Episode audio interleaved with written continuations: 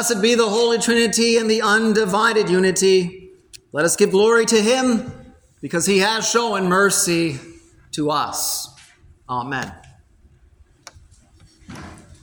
The Sunday after Pentecost always brings the fullness for us to celebrate the only true God.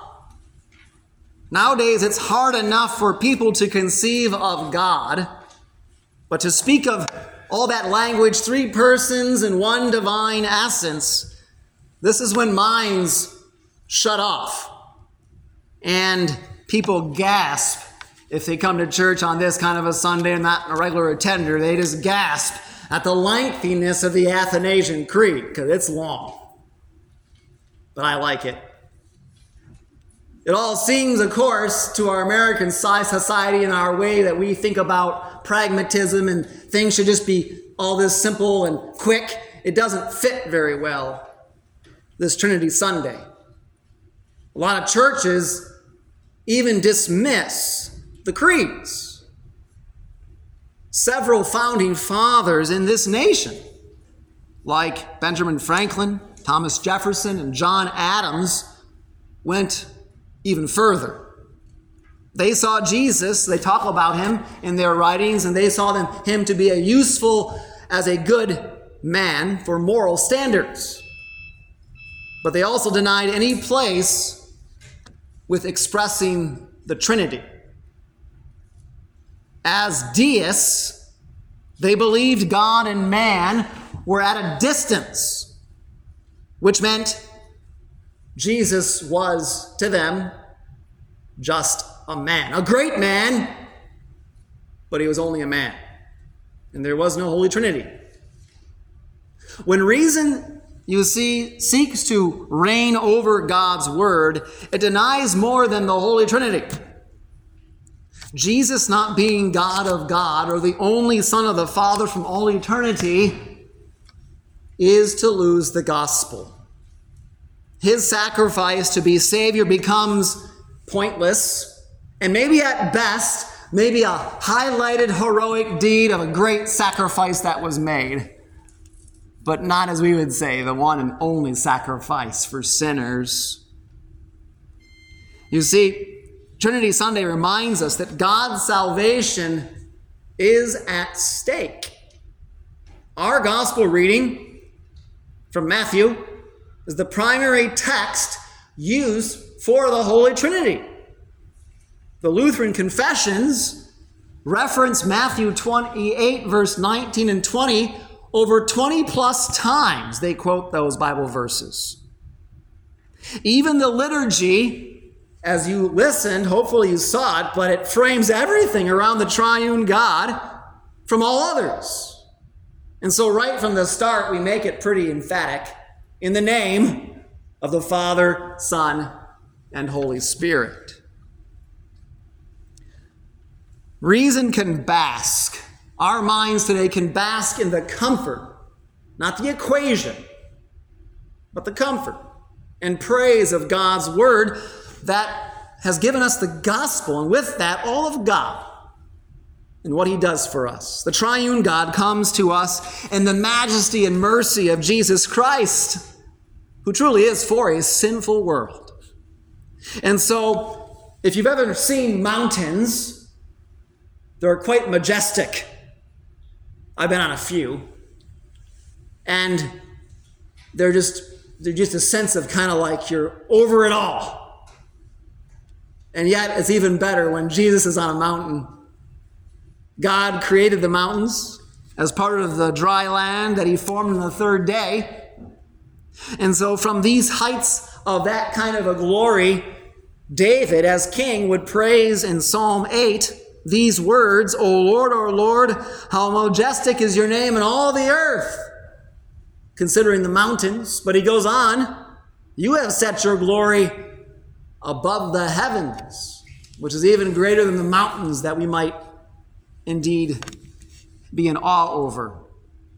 You remember, too, it was a mountain that the ark settled after the flood, right?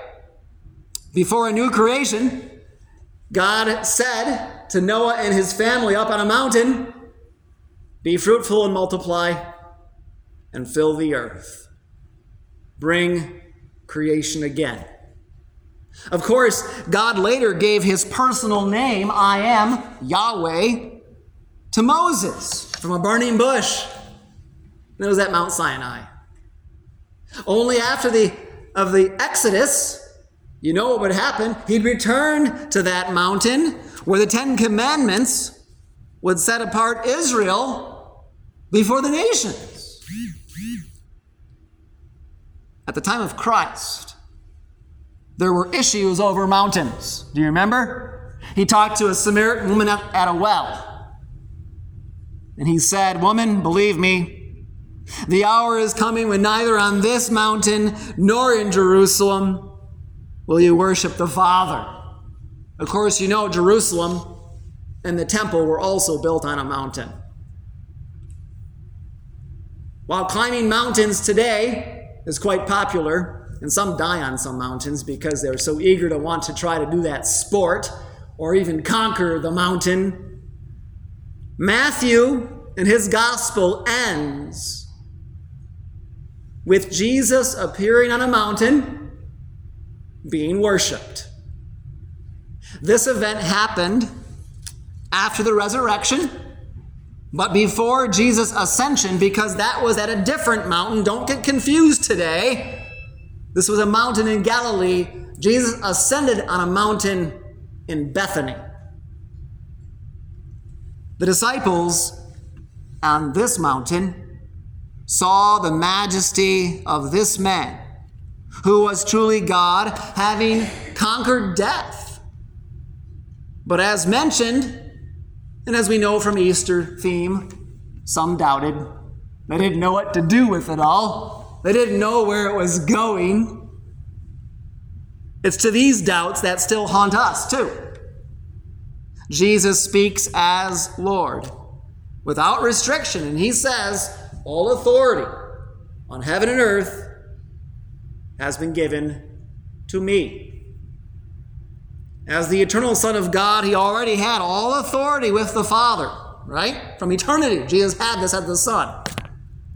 But as perfect man, he humbled himself to remove the judgment against sinful humanity, the authorities that were against us. And so Jesus has conquered all sin, death, and so for that, it was on a mountain in Galilee.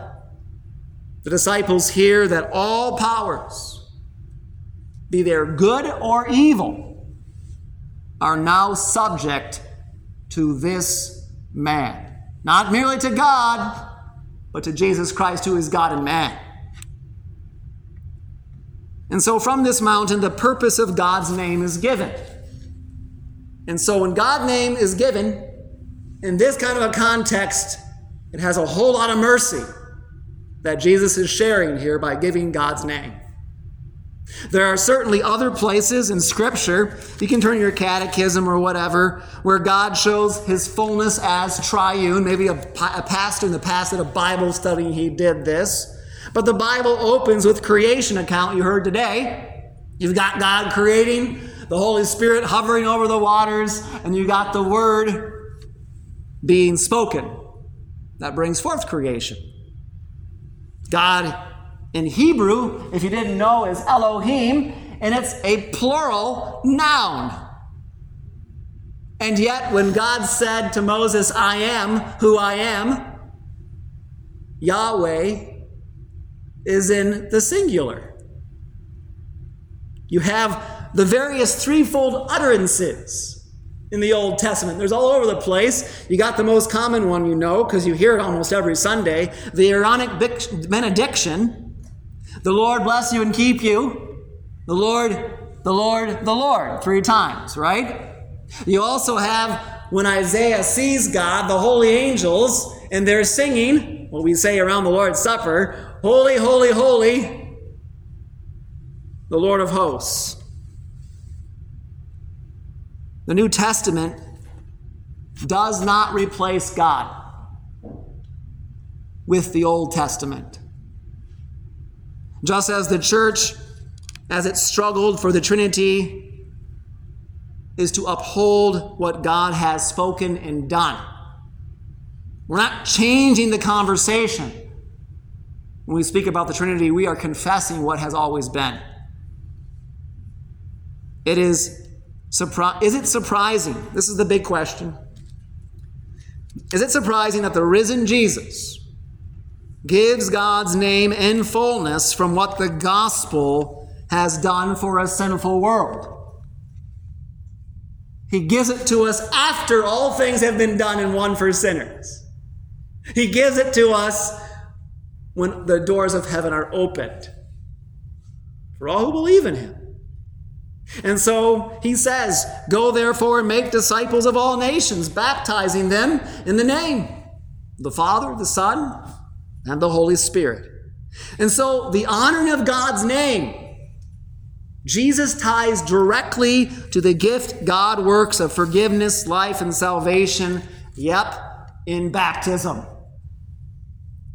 And so here's the hard thing to hear dismissing the need for baptism or replacing it to be a work of man overlooks the merciful mission of the Holy Trinity.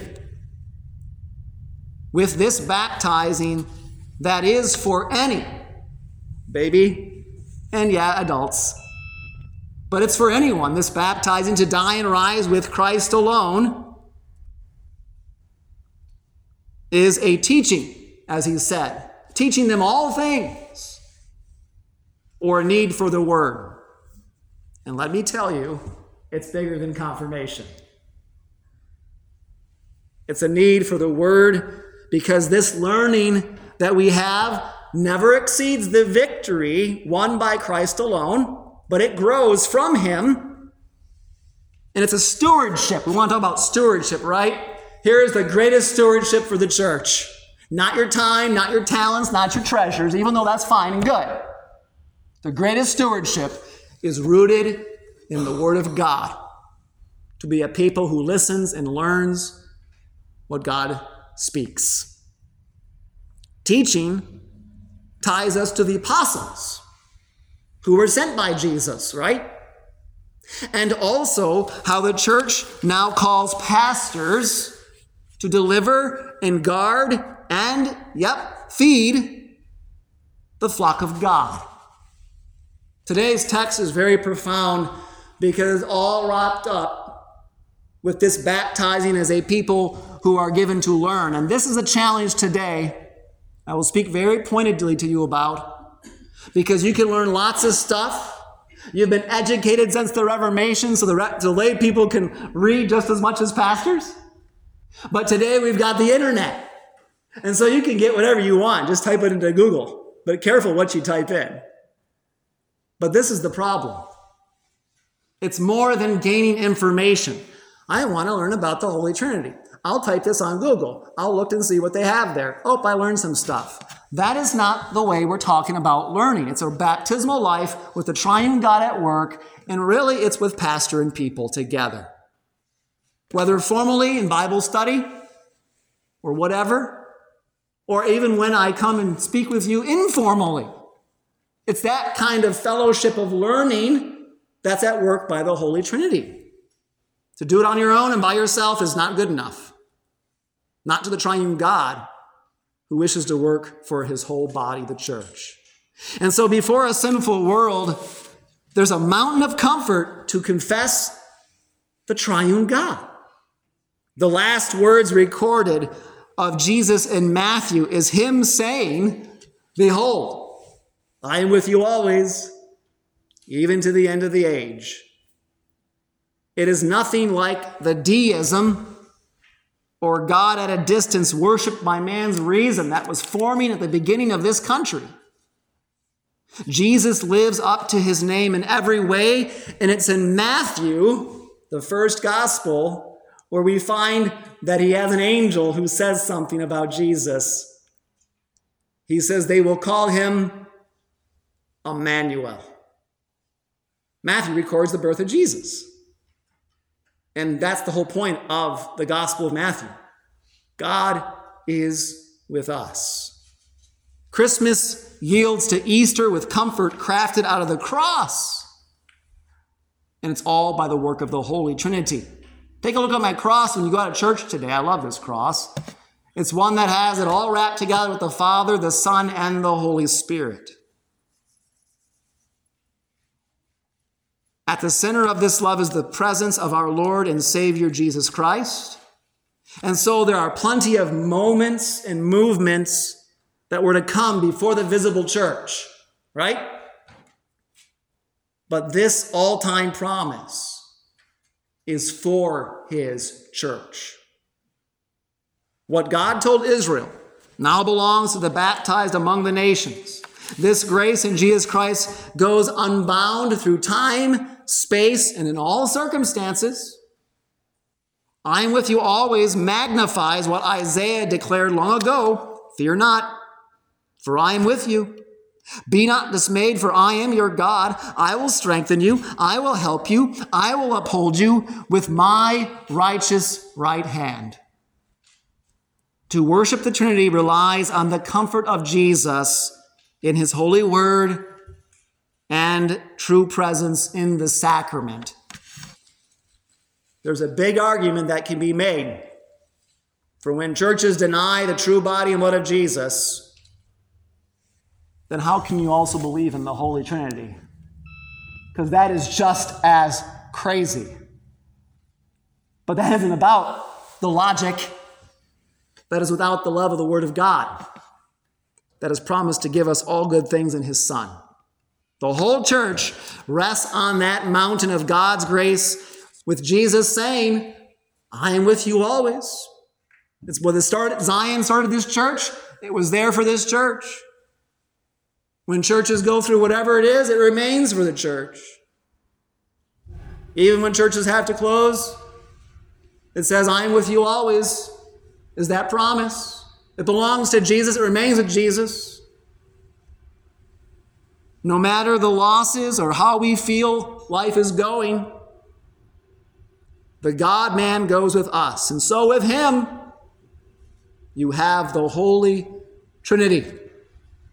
Forgiveness. What does that do? You get to call God Father in the Lord's Prayer. You have life abiding in Christ at all times because Jesus lives. And the Holy Spirit keeps faith alive by the Word. Having celebrated Pentecost last Sunday means we're now in that season. It's a big season, right? Pentecost season. And it's the church's life, but not without the Holy Trinity. The Athanasian Creed, as with all the creeds, arose out of the necessity to defend what scriptures already speak. To keep God as God as the Catholic or universal Christian faith set upon the gospel. And I'll tell you, there's an awful lot of churches today that have lost what that confession means. This is not merely Jesus as a good example for my life or for my kids. His majesty and mercy is Lord and Savior for a sinful world. And so, blessed be the Holy Trinity and the undivided unity, because God has mercy on us. Amen. In the name of the Father, and of the Son, and of the Holy Spirit. Amen. At this time, we rise and continue with the offertory on page 192.